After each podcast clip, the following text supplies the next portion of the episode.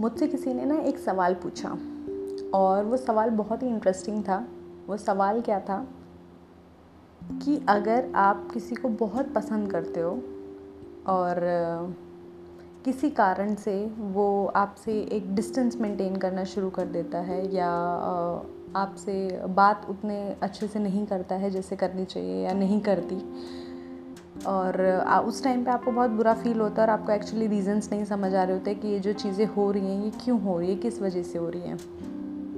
तो by the time आप उससे ओवरकम करना शुरू करते हो, आप अपना माइंड वहाँ से डाइवर्ट करते हो, दूसरी चीज़ों पे लगाना शुरू करते हो तो एक टाइम के बाद आप काफ़ी हद तक उन चीज़ों से बाहर आ जाते हो। इन सब के बाद, जब आपकी लाइफ एक स्मूथ ट्रैक पे चल रही होती है, सब नॉर्मल आपको फील होना शुरू हो जाता है तो कुछ टाइम के बाद जब वो बंदा दोबारा आपकी लाइफ में आने की कोशिश करता है एनी एनी वन लाइक कोई भी मेल या फीमेल अगर दोबारा आपकी लाइफ में आने की कोशिश करता है तो उस मोमेंट पे आप क्या करोगे? क्या आप उन उस इंसान को दोबारा अपनी लाइफ में एक्सेप्ट करोगे या आप उसे छोड़ दोगे?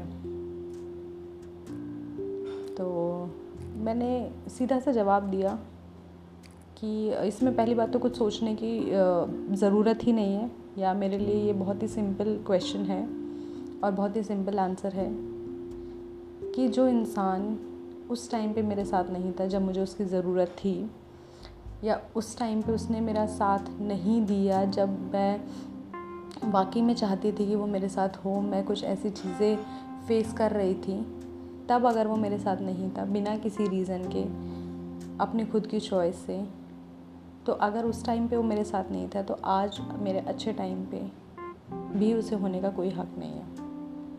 तो इस टाइम पे मेरे लिए मेरी सेल्फ इस्टीम ज़्यादा ज़रूरी है।